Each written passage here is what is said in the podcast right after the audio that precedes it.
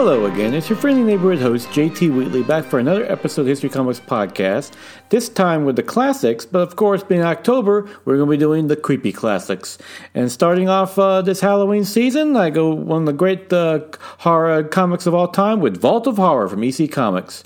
This was a classic series first released back in uh, April, uh, June, uh, May of uh, nineteen fifty. That was actually a continuation of the War Against Crime E C Comics series. But even though that first eleven issues was called War Against Crime, they kept they just kept going with the numbering of number twelve because at the time it helped save money on second class posting, which was common with a lot of comic books at the time, as they just pick up the the numbering but change the titles and so forth.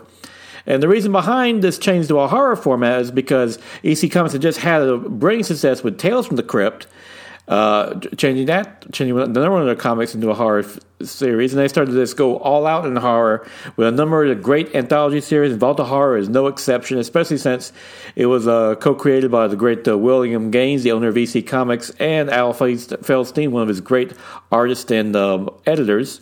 And featured such talents as uh, Wally Wood, Johnny Craig, and uh, Harvey Kurtzman. And it's a great collection of sinister uh, anthology tales depicting various horror stories, often with a nice twist ending. And in this one, they, the, the host of the uh, Vault of Horror was the Vault Keeper, kind of a take on the Crypt Keeper from Tales of the uh, of the Crypt. And yeah, but, and honestly though, they kind of interchange. You can see the Vault Keeper and the Crypt Keeper popping in out of one of their respective comic books and so forth. Also, the Old Hag, another character that uh, appeared in, as a host for these anthology tales. But just a great uh, mixture of um, horror stories with a great sense of truth, beautiful art that uh, before the C C A was created really showed the blood and guts of it all. Though kind of tame today, just a great edge to them. And Vault of Horror, of course, would be actually a source for when the classic uh, H B O series, The Tales from the Crypt, was adapted from the comics. The, the, many of the stories from Vault of Horror was also adapted, as was many of the E C comic book stories. And it even got a movie in the nineteen seventies. But all in all, you're looking for some classic uh, horror comics, look no further than Vault of Horror, because that is a true creepy classic.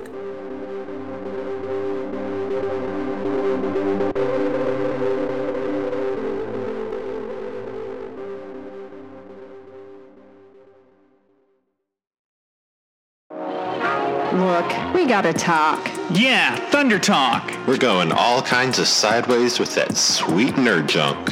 Woke nerd junk. It's topical. Political. Dare I say radical. We've got all your latest news and reviews. Hot music. And a whole lot of comedy. But it ain't for kids. Definitely mature content. So let's talk. Let's talk Thunder Talk.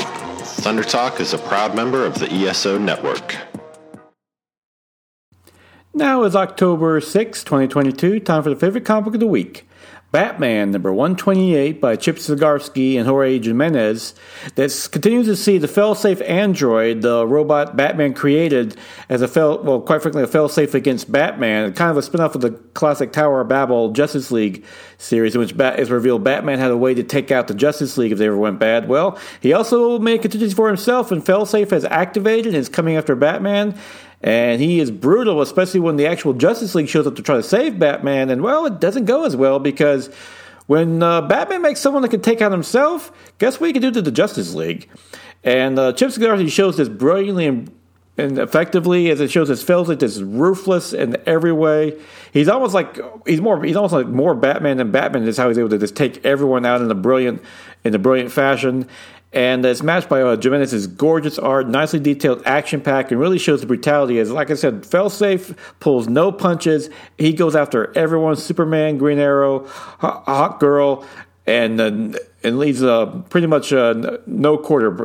And it just leaves you like, even though I know it's Batman, there's no way he's, he's going to get out of this. But you go like, man, how is he going to get out of this? Because they really keep the tension at a razor thin level, and you just go, ooh, how can he do it? How's Batman going to get out of this one? And it makes you really can't wait to see it, especially with a killer cliffhanger that shows his failsafe is going to get Batman one day or the other. So all in all, this is a great comic book in general. It's been a great, so far, Zdarsky's run on the Batman's been fantastic. And uh, with that, uh, once again, uh, happy October. The Halloween season is upon us. Hope you're enjoying uh, getting all your decorations together, enjoying creepy movies and so forth.